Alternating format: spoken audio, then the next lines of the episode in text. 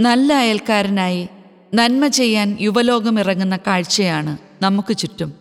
Cover സ്റ്റോറിയിൽ Jinto John എഴുതുന്നു. ഇടതുകൈ അറിയാതെ കാഹളം മുഴക്കാതെ. ഇരുണ്ട കാലത്തെ എങ്ങനെയാണ് മുറിച്ചു കടക്കുന്നതെന്ന് യുവാക്കൾ കാണിച്ചു തരികയാണ്. മഹാമാരിയുടെ നാളുകളിൽ വഴിമുട്ടിപ്പോയ ജീവിതങ്ങൾക്ക് താങ്ങാകാൻ അവർ പുറത്തിറങ്ങുന്നു. അവരിൽ എല്ലാത്തരക്കാരുമുണ്ട്. മതമുള്ളവരും മതമില്ലാത്തവരും രാഷ്ട്രീയക്കാരും രാഷ്ട്രീയമില്ലാത്തവരുമെല്ലാം. ഫലമോ അടക്കാൻ ആളില്ലാതെ കിടന്ന മൃതശരീരങ്ങൾ ശവകുടീരങ്ങളിലെത്തി. പുറത്തിറങ്ങാൻ പോലും നിർവാഹമില്ലാത്തവർക്കായി മരുന്നും ആഹാരവും വീട്ടിലെത്തി.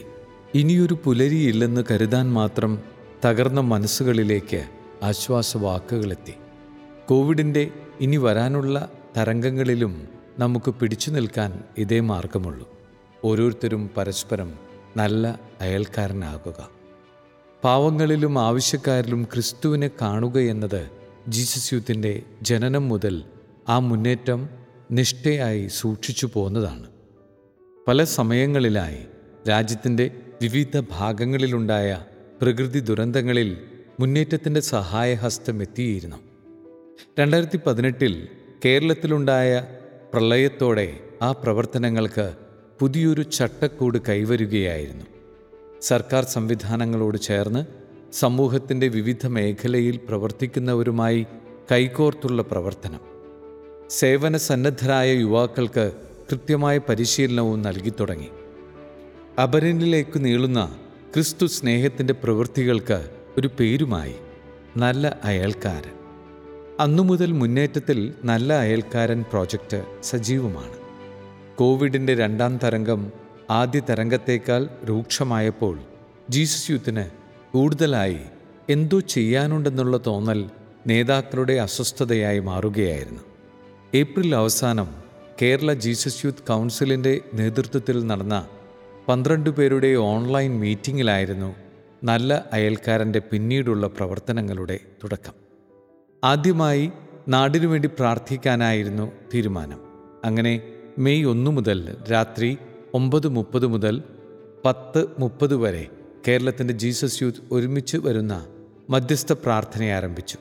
ഇന്നും തുടരുന്ന ആ പ്രാർത്ഥനയിൽ നിന്ന് ഊർജം സ്വീകരിച്ച് വിവിധങ്ങളായ പ്രവർത്തനങ്ങളും ആരംഭിച്ചു.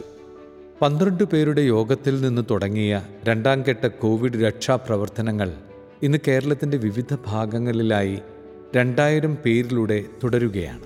സർക്കാർ തദ്ദേശ സ്ഥാപന സംവിധാനങ്ങളുമായി കൈകോർത്താണ് പ്രവർത്തനം. കോവിഡ് ബാധിച്ചു മരിച്ചവരുടെ സംസ്കാര ചടങ്ങുകൾക്കായുള്ള വോളണ്ടിയർമാർ ശുചീകരണ വോളണ്ടിയർമാർ ഓൺലൈൻ കൗൺസിലിംഗ് ജീസസ് യൂത്തിലെ ഡോക്ടർമാരെ ഉൾപ്പെടുത്തിയുള്ള ടെലിമെഡിസിൻ എന്നിങ്ങനെ പോകുന്നു പ്രവർത്തനങ്ങൾ.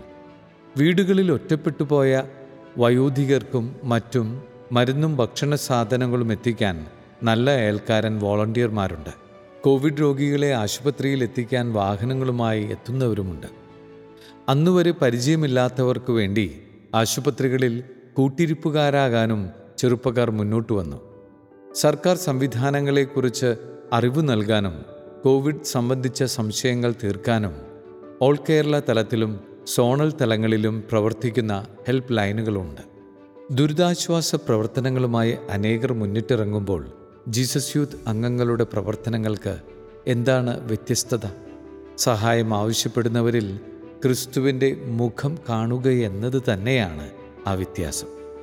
മുന്നേറ്റത്തിന്റെ മധ്യസ്ഥനായ ഫ്രാൻസിസ് അസീസി അടക്കമുള്ള ക്രിസ്തു ശിഷ്യർ സ്വന്തം ജീവനെ പോലും കാര്യമാക്കാതെ നടത്തിയ ജീവകാരുണ്യ പ്രവർത്തനങ്ങളുടെ വെളിച്ചമാണ് മുന്നേറ്റത്തെ നയിക്കുന്നത്.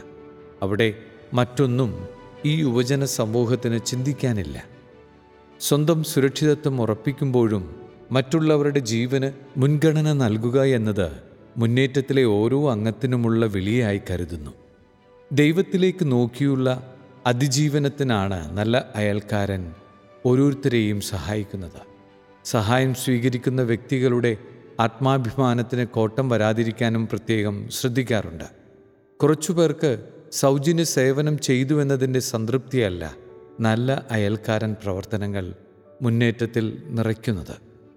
ദുരന്തത്തിൽപ്പെട്ടവരെ ക്രിസ്തുവായി കണ്ട് ശുശ്രൂഷ ചെയ്യാനുള്ള വിളിയോടുള്ള പ്രത്യുത്തരമാണത്. ഓരോ ജീസസ് യൂത്തിലുമുള്ള കടമയാണത്. കോവിഡിന്റെ പല തരംഗങ്ങൾ വന്നേക്കാം. ഇടയിൽ പ്രളയമോ വരൾച്ചയോ വന്നേക്കാം.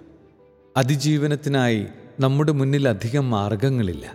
ഒരുമിച്ച് നിൽക്കുക കൈകോർക്കുക മതിലുകൾക്കപ്പുറത്തേക്ക് സ്നേഹത്തിന്റെ ഒഴുക്ക് തുറക്കുക. എല്ലാവർക്കുമുള്ള നല്ല അയൽക്കാരനാകുക. നമ്മളെക്കൊണ്ടെല്ലാം നന്മ ചെയ്യിക്കുന്നവൻ ഈ കാലത്തെയും നല്ലതാക്കി മാറ്റുന്നുണ്ട്.